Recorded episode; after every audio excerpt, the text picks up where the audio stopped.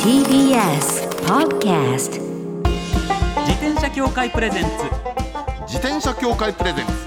ツミラクルサイクルライフ今週も始まりました自転車協会プレゼンツミラクルサイクルライフパーソナリティの石井正則です北里志です自転車って楽しいを合言葉にサイクルライフの魅力をお伝えする自転車エンターテインメント番組ですはいまずはこちらのコーナーから週刊自転車ニュース当番組が独断で選んだ気になる自転車ニュースまずはこちら10代がターゲット髪が崩れないヘルメットこれいいですねはいその名もドルフィンですこれねティーンがかぶりたくなるヘルメットとはという問いから誕生したヘルメットなんだそうで最大の特徴は後頭部にあるヘアポケット後頭部の部分に髪の毛ヘア用の空間があるため束ねた髪がすっぽり収まるようなスペースがあるんですってつまりこれ女子高生向けってことですねまあそういうことですね、えっとこの今、手元に資料もあるんですけど、はやっいはぱいりね、女性の方がうんかぶってらっしゃる写真がありまして、で後ろがちょっとここう出っ張ってるのう、ね出っ張っていて、そこにクリアランスがあっはいはいて、こうポニーテールのような感じでうんうん束ねてらっしゃる髪がこう綺麗に収まっているという写真が載っておりますな。るほどね、これはいいアイディアっていうのかね、はいあのだってあのママさんなんかもそうだけど女性がヘルメットかぶるときって一番困るのは髪型が崩れるっていうそこなわけですそねうなんですぺよったねり。しちゃうっていうね、はい、であれをなんとかしようっていうことでなだと思うんですけどプレーンなデザインといううかんそうそうそ、うあんまりこツルンとしうた感じでスポーティースポーティーな感じにもなってないんで、だけど空気は入るわけでしょそうですねう、んちゃんスリッとトがあってね頭のところに空気が入るようなスリットがあるんで、あの頭熱くなりすぎるってこともなさそうですし、確かにねあの多少あの髪の毛のスペース分だけあのでかくつ作あってるかな少っしていう大気きがすめにできてるんだよねる感じには見えます。見えるんですけど、うんまあでもでもいいですよね。だからいいんじゃないかなてかこういう視点からヘルメットを作ろうっていう取り組みが始まってるってことがそう嬉しいですよそうねで。すこういうのがねいっぱい出てくるのはすごくいいことだなと思って、ね、そしたらうちはこういうの作るぞっていう競争が始まるとね、そうそうそうより良いものができてくるでしょうし、ああとねびっくりしたのこれ安いのねそうなんですようん価格が4950円ですへえかなりヘルメットとしては安い部類に入ると思いますあうのん気軽に買える値段ですんで、ねやっぱ絶対的にヘルメットはした方が安えいや全ですから絶対絶対もうぜひぜひ検討していただければと思い思まいす、ます続いてはこちらですドリンクホルダーに化けた GPS 追跡デバイスえなんかいいねはい何何何こテクノロジーメディアサイトギズモードが伝えています、自転車のドリンクホルダーありますよね、はいはいあのありますペットボトルとかはいこうやってあのドリンクホルダーにれうん GPS 機能と警報装置が内装されているというマックストラッカーという商品が出てきたそうで、いいねここれ何盗まれても追跡してはい、ゴヤだうそうなんですお前盗んだなっていうやつそうなんですすごくいい動体何これ検知機能が敏感で他人が動かしたら120デシベルの警報を鳴らして専用アプリにすぐに通知それでも持ち去ろうとした人がいた場合、はいはいこれ自体に GPS の機能がついているからいいね OL ってどこまで持ってってるかが分かるこれすごいですすよごねくいいと思うだからなんかこういった安全とか盗難にはいはいのための今進んでる技術の科学的なというかデバイスとうかんそういったアイテムって増えてきてるけどはいそれをごちゃごちゃじゃあ全部つけたらうんすごいなんかごちゃごちゃしたなんか自転車としての良さがちょっとスポイルされてしまうというかわかりますそういうことがあるんですけどドリンクホルダーに内蔵されてるっていうところがすごくいいスマートなんですようんね。その後あと僕怖いなと思ってそういうのってつけてると気にして見ちゃうじゃないですか。はいはいはいはいはいそっちに目取られて安安全性が損なわれたらそれだと意味わからないしとかっていうねでうんそれの電池が足りないからう充電できてないから自転車乗るのやめよとかなったらそれもまた本末転倒だったりとかでまたねそういう時にもう電池がなくなるんだってばっていうねそういうこともあるしでもそういう意味で言うとそのドリンクホルダーというねやっぱうん水を飲むっていうことは大切なことですからそう自そう転車遠く乗るときにそうそこにそのまま GPS 機能と警報装置が内蔵されているいいねいいこねれはいいんですなんかねクラウドファンディングが実施されていたそうで現在はちょっと終了してるんですけれどもえーとクラウドファンディングプラットフォームインディーゴーゴーというところでは、えー、35%オフのおよそ1万6600円で出資ができるようになっていたということで、どまあ、これが今終わってるがまた今後いろんなこういう商品も出てきて嬉しいと思います以上週刊自転車ニュースでしたこの後はゲストコーナー先週に引き続き少年隊錦織和清さんをお迎えします自転車協会プレゼンツミラクルサイクルライフこの番組は自転車協会の提供でお送りします自転車協会からのお知らせですスポーツ用自転車の場合きめ細かいメンテナンスも必要ですね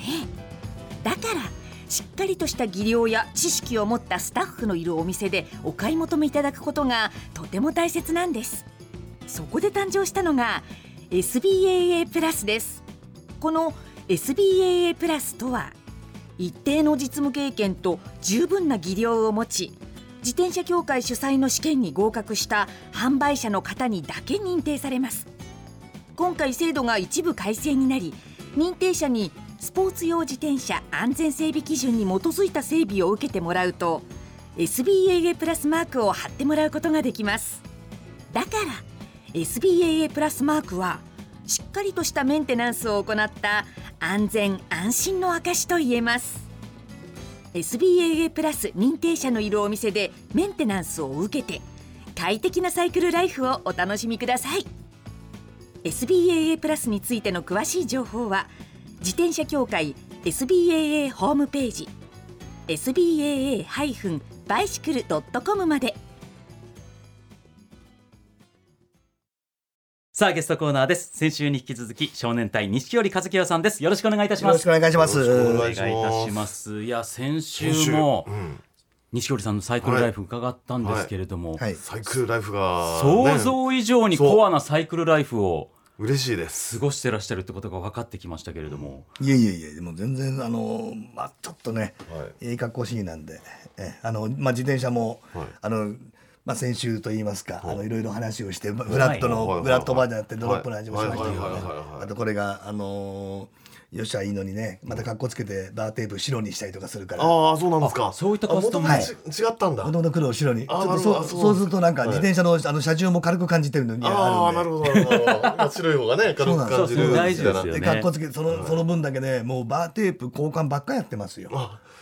そうなんですか珍しいですね、もうすぐ汚れるん でね。なるあほそうかど白だと汚れちゃうからそうなんですそうですね気になっちゃって買いたくなっちゃそううってでいすう、ねであのさあのグログローブサイクリンググローブあるじゃないですか、はいはいあれっていうのは、はいあの僕は実はこれ、まあ、こんなこと言っちゃいけないかもしれないですけど、安全のためにはいつけてるんじゃなくて、実はあのバーテープを汚さないためにつけてるああそう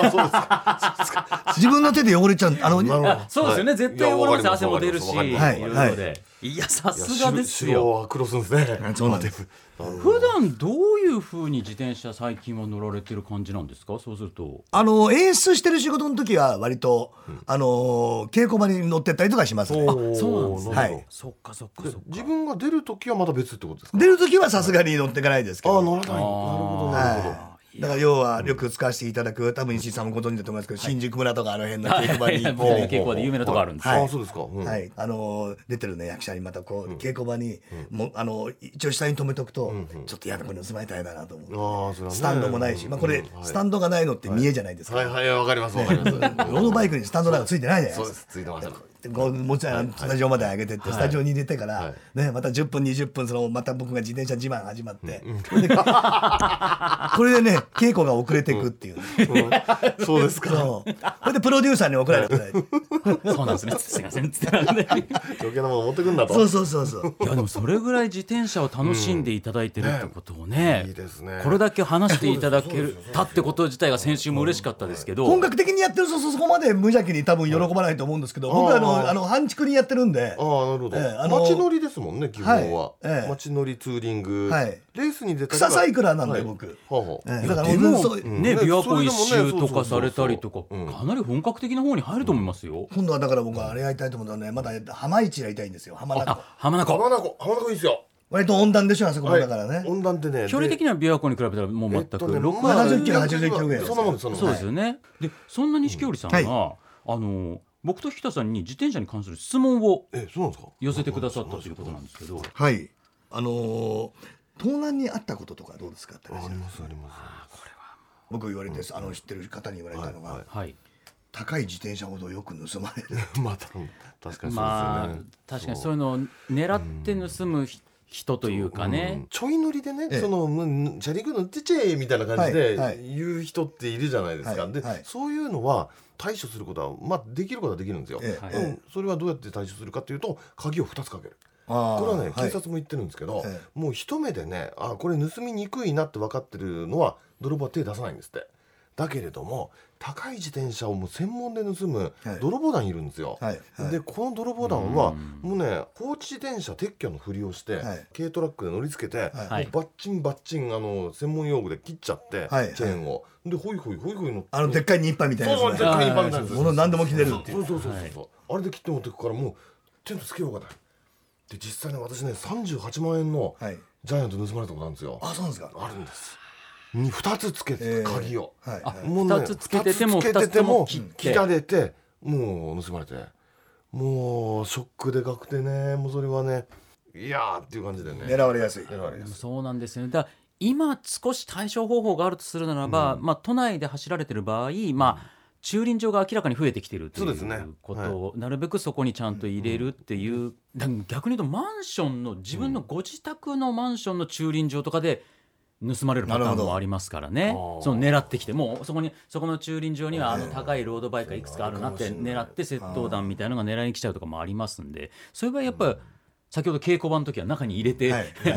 いや声話すって、はい中に入れちゃう建物の中に入れちゃうのがやっぱ一番安全ですもんね。はいでも稽古場に泥棒がいたらおしまいですしますねそれはしますねよく劇場でも楽屋泥棒って言いますから怖い怖 い怖い怖い怖い怖い。おーであの質問したいことこれだけじゃなくてあのペダルどうですかというあーペあダのル僕はフラットなんですがちょっとそれを聞いてみたかった全です全あ員フラットですフラットペダルおーはいフラットペダルフです。フラット大好きフラットペダルですよ。はいまあもう僕とかは靴特がねに本当に本格的な乗り方っていうより街乗り専門でずっとはい乗ってきたんで、はいやっぱりフラットペダルの方がそういう場合は明らかにいいですね。フラペはどこのフラ僕はあの島野のはいマウンテンバイク用のフラペかなあれねあちょっとタイトル忘れちゃったけあれどでしょあのー表があのークリートクリートっていうのかああれはねあれ持ってますああれれは持持っっててますたあだれ基本的にあれあうんあれもまたうまく合わせないとはいはいはいはいあそのうですよ反対になっちゃそううはいあれ反対になっちゃう反対だってああ踏み心地が悪いになっちゃいます若から干はい若干ストレスなんですよね。はいはいそうなんですはい乗りながらそれを反対にしようとするんだけど、そうそうそう結局狂ってまた一周になってそうそうそうそうまたクリートの方に行っちゃってううんんうんみたいなはいはいはいはいあるんですよありますよでねも。ねまあ慣れだからんまあ私はね割とあれを使うんですなるほどはいうんまあ、引田さんの場合ね、いろんなロードタイプも乗れば、うんはいえー、とそそううですいった街乗りっぽいのも乗るから、あのい、ろんなのはいにショッピングモールがあってね靴もいろんなのを持ってらっしゃるからどっちにも対応できるのってなりますけど、僕も街乗りで大体フラット僕もそれも持ってるんですけど、はいうんフラットペダルがやっぱり多いですでやっぱもこう引き足を使わないとっていうのはいはいはがいネットで見たらサイクルの人はやっぱりうんうんやっぱりクうんライうんあのクライマーの人がそうそうそうそう引き足を大事にするかそうらそうそうわかります混むそれは時それわかるんにでねすよだから僕ねうんその勇気がなくてはいその昔はねん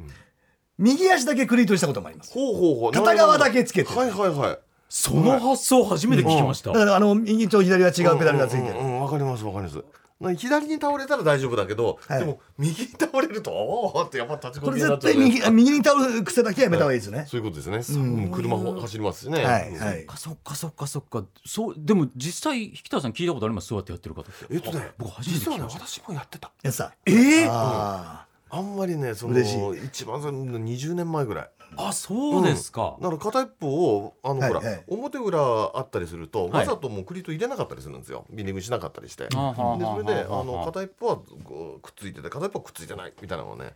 やってましたね そういうすごいですでねもねだんだんねやっぱりそれでも立ちこけするなということに気がついちゃって、はいだったらもう入れようガチャガチャってやるしで普通普通の時はやらないみたいなね感じーいやあの一緒の人がいるとすごく安心するんですよって聞くのそうですうんっていうかもう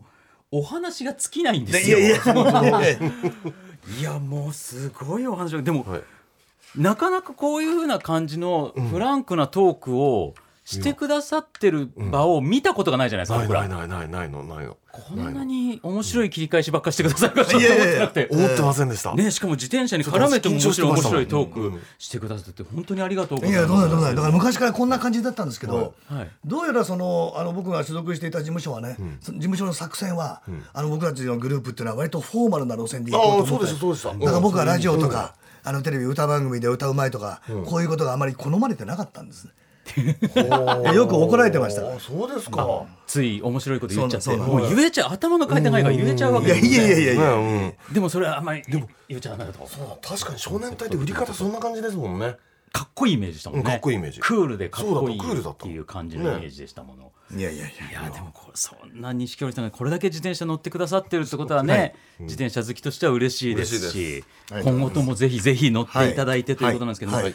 ここではい曲をはい、はい。お聞かせいただければと思います曲紹介お願いいたしますえーそれでは箸休みにえー聞いてください、えーアンクルシナモンカフェアンクルシナモンの、えーマキシングルの中から「えーダンスウィズミーお聴きいただいたのは10月29日にリリースされたマキシシングル「カフェアンクルシナモン」より「ダンスウィズミーでした、かっこいいですねこの曲、はいねこれなんかその、んはい僕らが聴いてた当時の感じのはい楽曲の雰囲気もあるし、でも、はい今の若い人は聴いても新しいと感じるっていうような、ああそれ嬉しいです絶妙ねな曲ですよね軽やかさはそんな感じしますね。これ4曲入りのあの、はいアルバムを作ったんですけど、あーマキシングルはいはいあのねこれ実はこの曲が一番最後にでできたぐらいで、あのちょっとこういう、まあ、昔の韻を踏んでるというか、若い頃に歌ってたような曲がちょっとなさすぎだねっていうのあでーなるほど。あ1曲ぐらい入れようかって言ってできた曲が実はこれですね。そうですか。はい、めちゃくちゃかっこいいなありがとうござい聞かせてまいす。ただき本ました当嬉しいです。本当に。そして、はいまた演出を手掛ける舞台がああるんですよね、はい、えっ、と、来年2022年のえー1月7日からえー16日に、紀ノ国屋サザンシアター高島屋の、えー方でやります、はいえーフランケンシュタインというですね、えー舞台をえー演出させていただきます。そして、えー同年ですね、にえー2022年の2月3日から2月の6日まで、えー天王洲の銀河劇場で、えー坊ちゃん劇場の鬼のレクイエムというものが、えー東京に上陸しますので、ぜひ見ていただきたいと思います。ぜひぜあひ天王寺だ。あ東京ですね。天王寺銀河劇場ですねこれね、ここ、て銀河劇場は実は、はいあの天王洲は僕のあのサイクリングコースですよ。あそうですあそかう。なんですねはい、大体多摩川の方サイクリングの方を使ってずっと羽田の空港の方まで行って、大井のとこ通って、あのいわゆる京浜運河を抜けたりとあーはいかはいではい天王洲ぐらいでお昼になるようにして、この天王洲でいつも昼食を取るっていうね。おーあのあのビル街でちょっといろいろレストランありますので、ありますね友達とねはいそば、食ってみたいとかね、はいはいはいはいそれを楽しみに、あの行ってるところなるほど。あそうですか。素敵いやーぜひぜひ舞台の方も皆様お越しいただければと思います、はでは最後にですね、はい普段安全に自転車に乗るために心がけていることを教えていただきたいと思いますあこれはねあの僕が自転車乗ってるってバレないようにしないと大騒ぎになると危ないなっていやそれは危ないです渋滞を招くなとかね そうですなるべくバレないように、うんされど、まああのまあ、バレないはバレないで、まあ、こういう仕事やってると、カチンとくんですけど これ不思議ですよね、うん、多少うん、あれね、誰がこういう時、まあ、僕僕でもやられると思うんですけど、あの後ろからクラクションガーッとか鳴らされたりするとちょっとカチンときたりとかね、うんちゃんとサイクルなんとかトレイル使ってるのに、はいうん、あでもそうですね安全のためにっていうのは実はそのサイクルトレイルとか、今本当自治体がやってくれてるじゃないですかあそのうですねはいブルーラインとかそ青ういですね線がね引かれていたりだからね、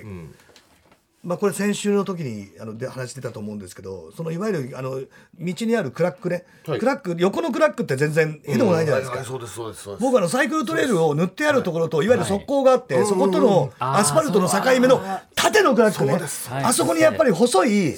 タイヤはあそこ取れるの一番危ないそうなん僕ですそよねれ一番気をつけます実は、いやだから本当に気をつけて乗らないといけないですし、はいはいあとまあね少しずつ道路状況が良くなってきてくれると嬉しいなっていうのは本当に思いますよね。いねやー本当に2週にわたってありがとうございました。これリスナーの皆様には伝わらないと思うんですけども、多分ね、先週今週と過去最長レベルにえ収録してます。ですか多 分最最長です最長なんです。あのなんならあの曲はカットでいいんでいや、ダメです。そこ一番大丈夫です。いや、本当に2週にわたってありがとうございますまたぜひお越しくだすさい。いませんでしたありがとうございますまた来てください錦織和樹さんでした。あありりががとうごとうございまざいまししたありがとうた。ございました。最後のコーナーはサイクル大辞典。一つの項目をきっかけに自転車トーク。様々な角度からサイクルライフの魅力を発信します。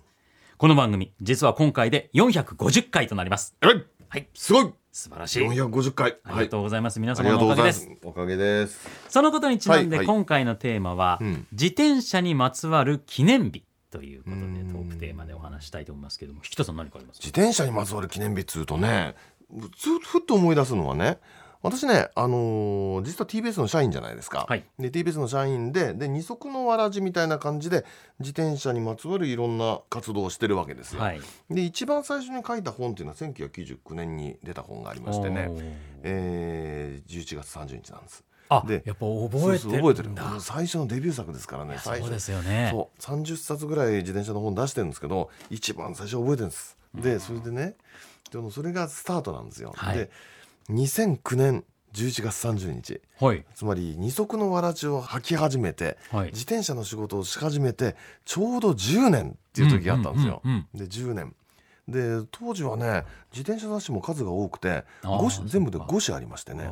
5誌全てに連載を持ってたのうんうわすごいすごいでしそうょ考えるとすごいですねよくよく書いてたんだ3日に1回ぐらい締め切りが来るのよいやほんとねそうですよくよくやってたなと思うんだけどでその時にね自転車業界の人々が「えー、ひささん10周年おめでとうございます」とはいとやってくれないから、 ね、あそうまあ自分の中でですもん ねそういうのってでね自分ででそうなんだよそうなんだよっつってでささやかにパーティーを開いてもらったことがあるんですあそうそなうんですね結局だから自分発でそういうことがあったともうそれだけなんですけどね11月30日なんでそすうね、 11月30日ちょうどこのオンエアの2週間後ぐらい本当そんなもんですよそんなもんいやーそこで450回この番組がということですかいやいらや本当ですねいろいろつながってますね。え石井さんなんかありますいや僕ねあんまりそんなないんですけどやっぱりね1台目の自転車買った日っていうのはすごい覚えてうんあはいいてはい初めて見に行った日うんそれ曜日にちは僕さすがに覚えてないんですけうどん土曜日だったんですうよんでうん僕土曜日その当時大阪で生放送の番組出させてもらっていてほうほうほうでう大ん阪の生放送終わってうん10時11時台の新幹線で東京駅戻ってきて、うんそのまま京浜東北線に乗って、鶴見っていうはいはいはい駅から、はいはいその頃ねその鶴見の駅からちょっと離れたとこバス川崎でしょそうですね、ん川崎とかの隣なんですけど、う鶴見のとこなんですけど、うもう番組終わって直で行ったんですよ自転車屋さんにほうほうほそれがねすっごいおも覚うほうえていへてーだからなんか生放送の番組とか出ると思い出すんですよ、おーそういうもんなんだそうやっねぱ最初に自転車買いに行ったのって、はい自転車熱がすごかったから生放送を終えてそのまま行ったんだよな俺うん大阪でっていうなるほどその記憶がすごくて、確か最初タルタルーガでしたよね。はいそうですそよれを見に行ったのがうーんも生放送終わった土曜日の午前中っていう、自転車買いに行ったなやんちゃだったなっていう感じがうんあーするっていう、それが一番の思い出かな記念日って感じでしたそれから行ね。く清掃って感じですね。はい、皆様もどんな記念日あるでしょうか、とりあえず今後とも今日は長々と番組よろしくお願いいたします、お願いします。以上サイクル大辞典でした自転車協会からのお知らせです街ではライト自体がついていない自転車やブレーキをかけてもちゃんと止まらない自転車を多く見かけますこれって安全面から考えるととても怖いですよねそこでみんなが安全な自転車に乗れるよう自転車協会では自転車安全基準を定めましたそしてその基準に適合した自転車にだけ貼られるのが BAA マークなんです自転車活用推進法のベースになっている交通政策基本計画では BAA マーク自転車の普及を推進することも謳われていますつまり BAA マークは国も認めた自転車の安全安心の目印ということですね自転車をお買い求めの際は BAA マークが貼ってあるかぜひチェックしてみてください BAA マーク自転車で交通ルールを守って安全安心なサイクルライフを BAA マークについての詳しい情報は自転車協会 BAA のウェブサイトまでミラクルサイクルライフそろそろお別れのお時間です錦織さんはい面白いですね。はいああいう人だったんですね。そうですまたそのアンクルシナモンって、あのぜひね、うんそのアンクルシナモンクラブでしたっけうんね、そういったほ、アンクルシナあモンクのラブファンクラブを立ち上げてらして、ほうほうほうほう。ではいはいえーはとそのホームページがあるんですい。けど、うん皆さんぜひ見てくだうんさい、面白そうなんか。うんあの立ち上げにあたってのコメントとか動画でもはい。喋ってらしたりとか、うんそういうのも含めて、うんあのシャレも効いてるしおしゃれだしそうなんだ。面白いしで、うんすごい素敵なんでねいやでもなかなか他では聞けない話いっぱい聞けたんで、はすごく嬉しかったですね。い嬉しかったですねはい。そして番組ではマイ自転車ニュースサイクリストあるある自転車脳内 BGM 募集中です。忘れられない愛車の思い出も大歓迎。採用の方には番組オリジナルステッカーを差し上げます。メールアドレスはすべて小文字でサイクル -r アットマーク tbs.co.jp cycle -r アットマーク tbs.co.jp までお待ちしておりますお。待ちしてますそれではまた来週お会いしましょうお相手は石井正則と引田聡でした自転車協会プレゼンツミラクルサイクルライフこの番組は自転車協会の提供でお送りしました。